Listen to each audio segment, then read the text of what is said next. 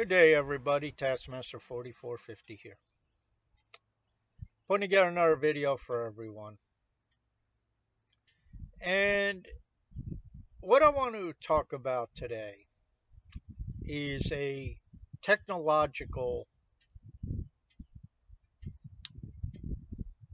model, I guess you could say, that I've developed. I developed this years ago.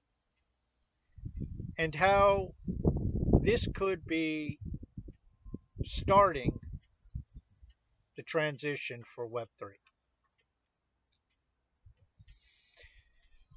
And I guess before tying it to Web3, I ought to tell you what the model is. It's been about a quarter century since I started to watch technology and try to gauge the progress, the pace of the progress of technology and how quickly things were happening. And maybe about a decade ago, I realized that you could ascertain and separate hype from realistic progress. And this could be done by looking at the different types of media and where things were appearing. And more importantly, the time it took from appearing on one end of the spectrum till it got to the other end of the spectrum. So, how does this work? Well, typically, a technology will initially appear on the hardcore tech slash scientific pages. These are research pages. These are uh, basically the stuff that you'll have a lot of abstract stuff. They'll post papers. They'll really start to be very technical or scientific in the discussion. If the average user who's not a technical person or a very scientific person like myself reads it, much of it will go over our head. A lot of this stuff you don't have access to other than just the abstract summary because you have to be an educator, you have to be a researcher. And this is very specific in the focus. And this is very early days stuff on these publications. The next phase of it is the more mainstream tech pages. This is where it ends up on like Hacker Noon, um, things of that nature, where these aren't mainstream publications for the most part, but if you read it, it's not a bunch of technical mumbo jumbo. Interesting engineering could be another one.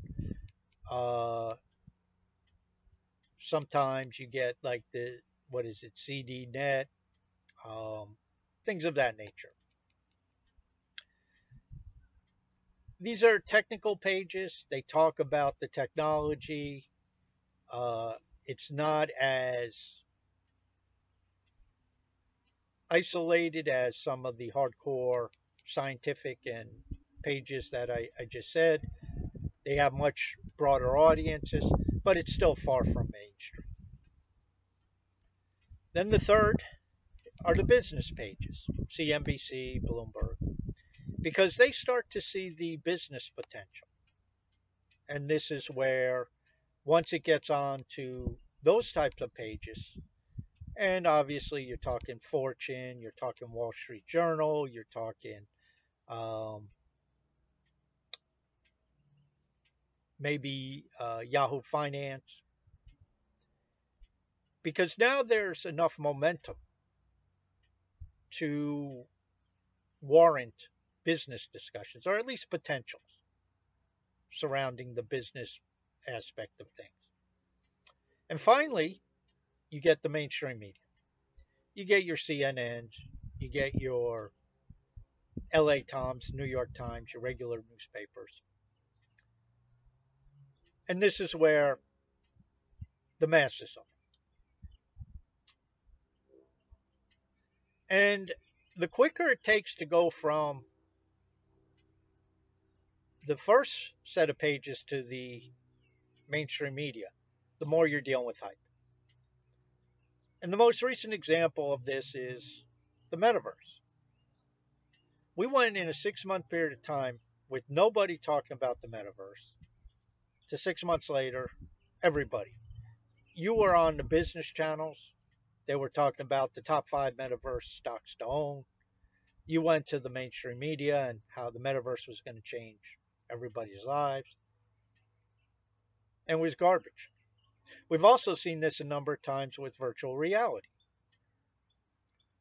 And that was kind of overlapping with the metaverse, kind of fed into it a bit. But again, the pace was too quick. And the reason being, there's sound reason for this. And it deals with technology. And science is similar. Although science tends to be it doesn't work and that type of thing. But technology, when technology is introduced, it sucks. New technology sucks. It's version 1.0 it's buggy, it's slow, it's costly, it's inefficient, it's difficult to use. It basically sucks. But depending on what it is, could be status, such as early mobile phones. It could be embraced by the tech junkies. I mean, there's people out there, they'll just buy new technology regardless. And that finances and funds the second generation and then the third generation. And with each generation, the technology gets better, the costs tend to come down, the addressable market increases, and you end up with a situation where the usability of the device or the technology improves and then that eventually gets to the elbow of the hockey stick or the knee of the hockey stick, however you want to talk about it, where things just take off. But that's where the pace of showing up in these publications is important because you technologically cannot go from the stage that gets you onto the hardcore tech and science pages to the mainstream pages and have a viable product. You need that time to get version 2, version 3, version 4 out. And if it's a product, that's years. Even with software, you're talking, you know, months and months and months per iteration. So, what does all this have to do with Web3? Well, we know cryptocurrency has been all over the place for years. And cryptocurrency certainly is a technology, but cryptocurrency is not the game changing technology. And I had an interesting situation where, and I didn't even read the article, but I noticed the headline and I clicked on it because I noticed the publication. And it actually used in the title the word blockchain, and it was Fortune magazine and it was talking about the opportunities in blockchain. You know, I skimmed through just a few of the key points. And what this starts to offer people. And to me, that was a very important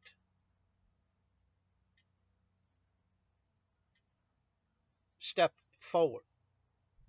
Now keep in mind, this was not a article, nowhere in there, and, and as I said, I only skimmed it, but nowhere did I notice, because I was looking, it talked about cryptocurrency.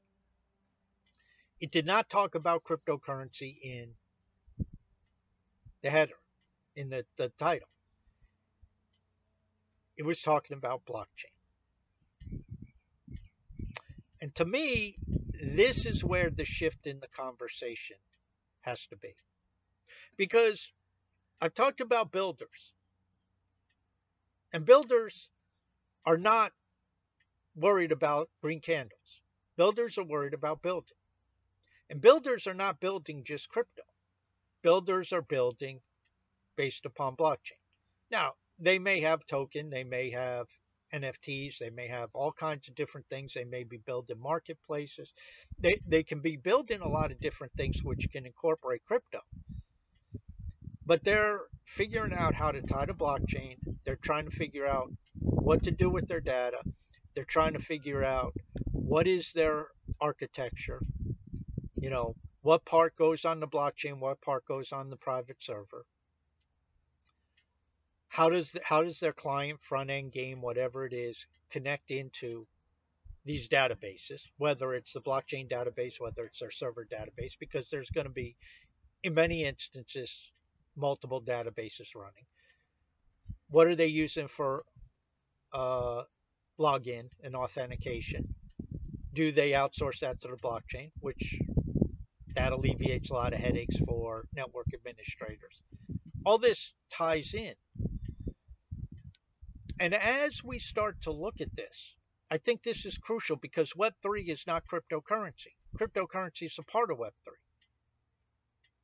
It's like saying Facebook's Web3 or Web2, excuse me. Facebook's not Web2. It's a part of Web2. Maybe the best known name in Web2. But Web2 also is Twitter. It's also YouTube. It's also PayPal. It's also Amazon. It's also Spotify. It's a, it's a lot of different things. So, from that perspective, I think the conversation needs to change with Web3 away from cryptocurrency. And I don't believe cryptocurrency is going to stop. But see, the problem is, is cryptocurrency so far is mostly based upon just market activity, and that's the focus. You're not going to get any value out of cryptocurrency based upon cryptocurrency. I, I mean, you could by building out some financial services and things of that nature, but if that's the case, what kind of financial services are you building? Is it VC funded financial services that adhere to government regulations and end up being controlled by Wall Street, such as Coinbase? I mean, Coinbase is as Wall Street and Web 2 as it gets. They, they're just dealing in a different product. So to me, that's not Web 3. So we have to look at the development of Web 3, and that has to have blockchain because it has to have a different data structure. If you don't have a different data structure and you don't remove those frictions tied to data, you're Web 2 plain and simple. And so then crypto is not the asset class that consumes everything, then crypto is simply just another asset class. You got stocks, bonds, commodities, crypto. That's what it becomes. And that's how Wall Street looks at it because Wall Street doesn't understand or doesn't care to, about all this stuff. So I'll grant you it was just one article. I'll grant you that it was just a small sprinkle in the world of media. But I will promise you, it could be the start. And I say could be because we'll see what follows up. Here's one other important point we see these articles and these ideas once they appear in a publication like Fortune, they end up getting picked up by other uh, websites. So, for example, uh, MSN News, which is really nothing more than just taking uh, these headlines and taking these articles and posting them on their website. that starts to pick it up. Then other people start to pick it up and rewrite it and pass it off as their own. So these are all things that can start start the spread of things. It can start the trend. And that's what really needs to happen. Because then you'll start to get developers, but not really the hardcore developers. Yeah, we have blockchain developers, we have people like that, but you get the the developers who are basically just website people. You know, they're not developing games, they're not developing back end infrastructure. They just develop a website to tie into. But they start to look at things and they start to look at the different architecture and data structures and say there's something else here. And maybe they start to, to tap into some of these uh, decentralized networks that offer open data. So, hope everybody has a great day. We'll catch you next time.